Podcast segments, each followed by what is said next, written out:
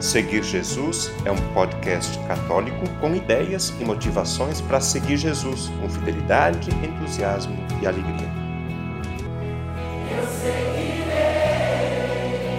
eu irei aonde for o Senhor.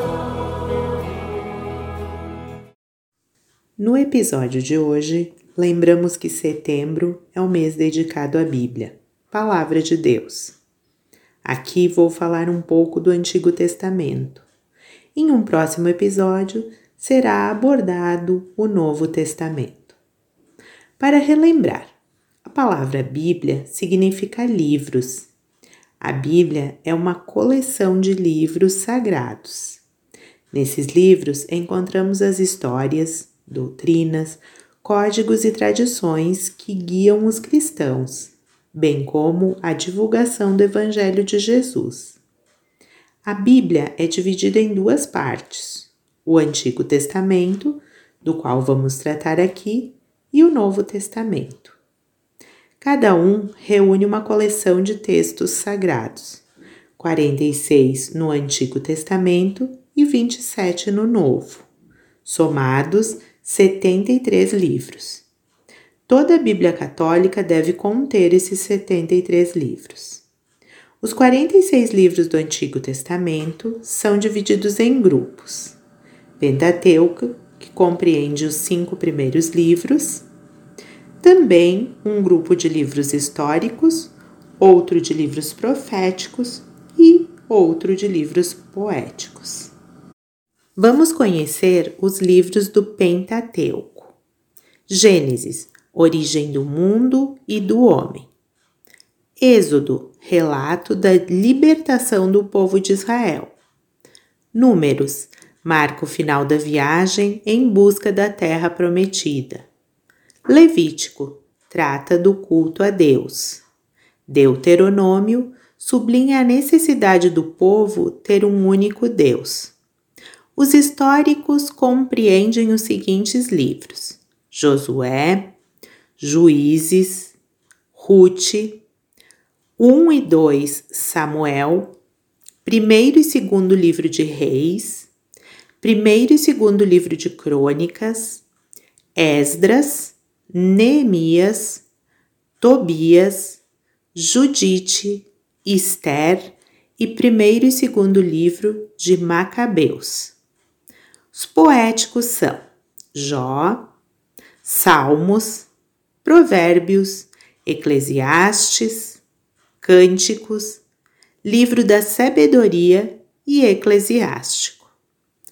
Os proféticos são 18: Isaías, Jeremias, Lamentações, Baruque, Ezequiel, Daniel, Oséias, Joel, Amós, Abdias, Jonas, Miqueias, Naum, Abacuque, Sofonias, Ageu, Zacarias e Malaquias.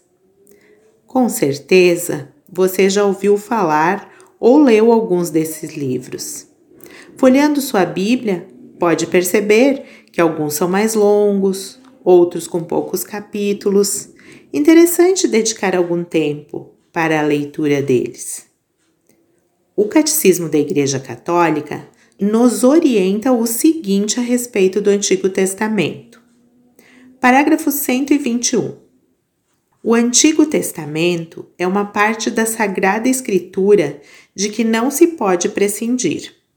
Os seus livros são divinamente inspirados e conservam um valor permanente, porque a antiga aliança nunca foi revogada. No parágrafo 122 diz: Efetivamente, a economia do Antigo Testamento destinava-se, sobretudo, a preparar o advento de Cristo, Redentor universal. Os livros do Antigo Testamento apesar de conterem também coisas imperfeitas e transitórias, dão testemunho de toda a divina pedagogia do amor salvífico de Deus. Neles encontram-se sublimes doutrinas a respeito de Deus. Se pararmos para pensar, vamos ver que conhecemos várias passagens do Antigo Testamento. Trago algumas que me vêm à memória.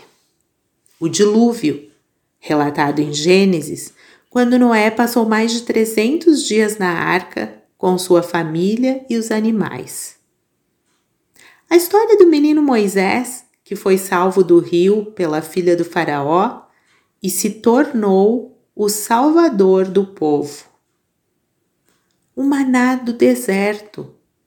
No livro do Êxodo, vemos como Deus alimentou o povo peregrino. E os Dez Mandamentos? Onde os encontramos? Em Êxodo, quando Deus os dita a Moisés no Monte Sinai. O arcanjo Rafael surge no livro de Tobias e lhe ajuda a honrar seu pai e ter uma vida íntegra junto à sua família. Também o arcanjo Gabriel aparece no Antigo Testamento. Sim, é no livro de Daniel. E ele lhe traz um recado de Deus e o arcanjo Miguel o podemos encontrar em ordem de batalha no livro de Judas.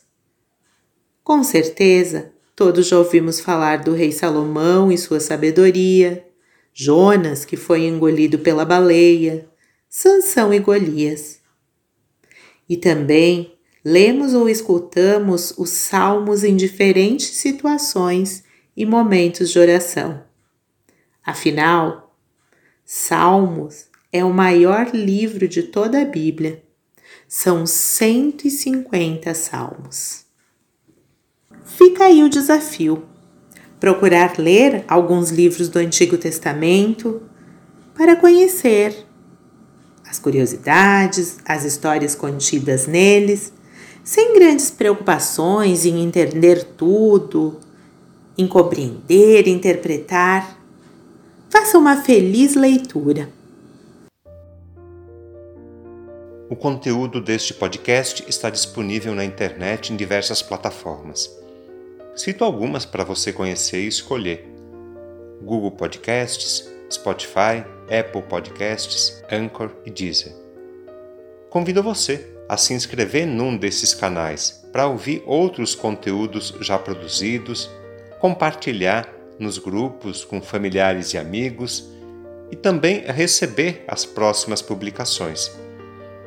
Eu lembro que o podcast Seguir Jesus tem duas publicações por semana.